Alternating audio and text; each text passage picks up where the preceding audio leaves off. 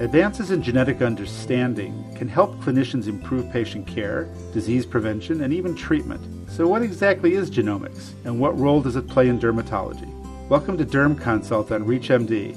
I'm Dr. Michael Greenberg, and joining me to talk about genomics is Dr. Brook Brouha, a dermatologist and dermatopathologist at West Dermatology in San Diego, California. And Brook is actually a real doctor. He's got a PhD in genetics. Hey, Brook, welcome to the program. Hi, Mike. It's good to be here. Okay, so Brook, to start us off, tell us what genomics is and why it matters when we think about moles and melanoma.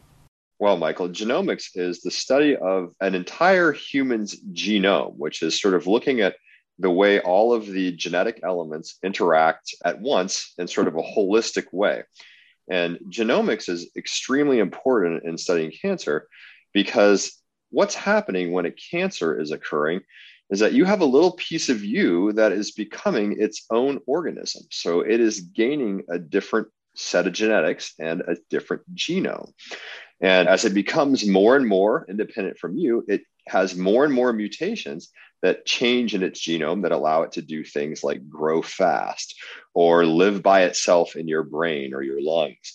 And this evolution from your genome, which is what the cancer started out with, to the cancer genome, which is what the cancer ends up with, is a process that occurs over time. It's a Darwinistic situation where the, the fittest cancer cells tend to survive to reproduce.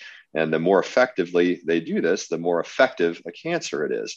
And melanoma is a particularly difficult cancer because we have tried to poison it and cut it out, just like we do with most other cancers. And up until recently, we've been very unsuccessful in our ability to take down the enemy, melanoma. But in the past five or six years, we've had an incredible amount of progress. So it's been a very exciting time to be interested in genomics and genetics. So, also with genomics, not just taking the cancer down, but I understand finding it earlier. Absolutely. So, if you can tune into the first few mutations that the cancer is making on its pathway towards success, you can get it before it becomes a more effective or more dangerous cancer. So, so what are some of the big questions that genomics and genetics are answering in the field of dermatology? So, what genomics does, or expression genomics, in this case, gene expression profiling, is it measures the amount of RNA for lots of different proteins.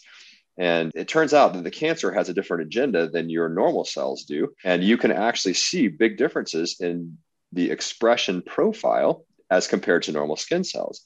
And so this allows you to get some additional information into whether the cancer has got the ability to be dangerous or even whether a mole has got the ability to become cancer. And these are kind of the biggest questions surrounding melanoma these days. When you walk into the dermatologist and you got a spot on your arm and you're concerned about it, the dermatologist looks at it. And if he's concerned as well, or she's concerned as well, they'll say, We can look at this and perhaps tell you, but sometimes it's tricky. So in these cases, sometimes if we look at these different genomic profiles of expression, we can tell whether this thing looks like it's going to be a cancer or whether it's just going to be a benign lesion.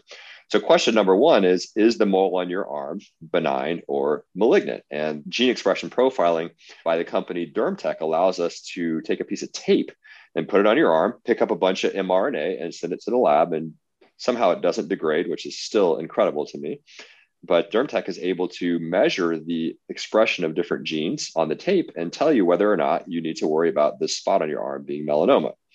So that's question number one.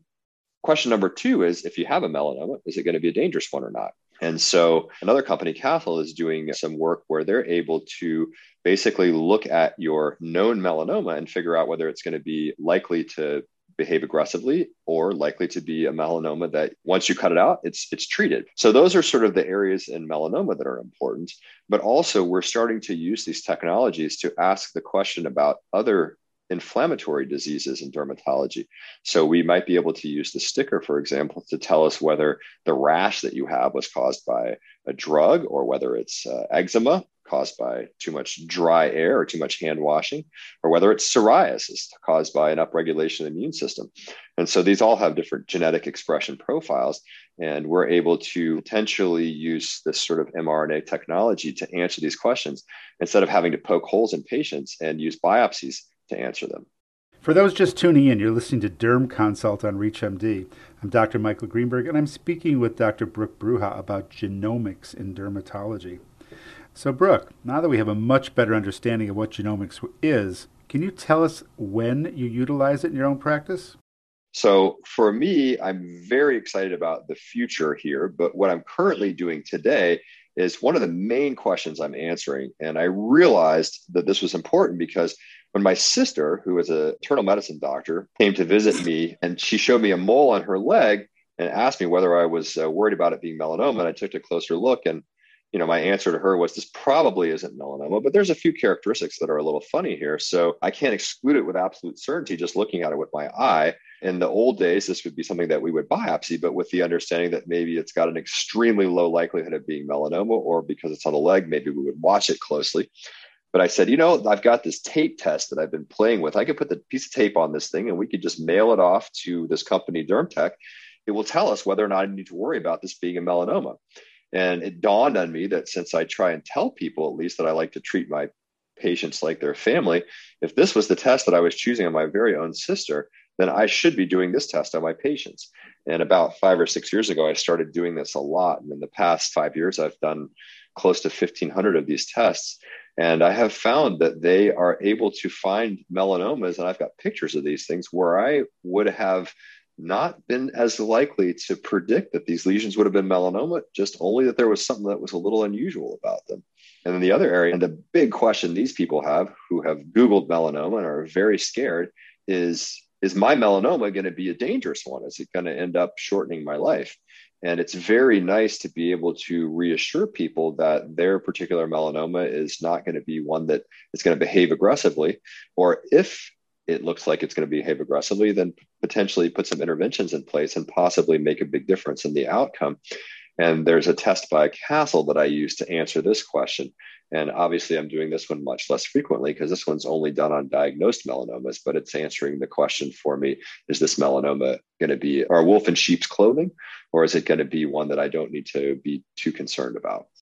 Okay. Any one particular story when genomics really helped you out in your practice? I had an 11 year old who came to see me whose father had had a melanoma and her grandfather had had a melanoma.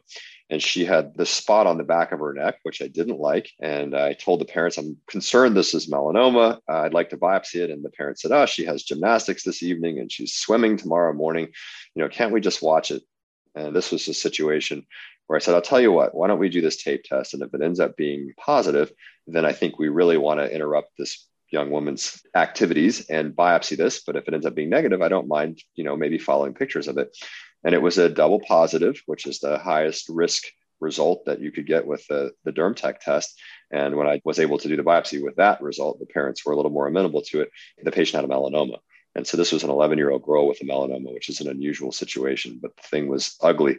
And so I, this is my most memorable case of when DermTech really helped me out.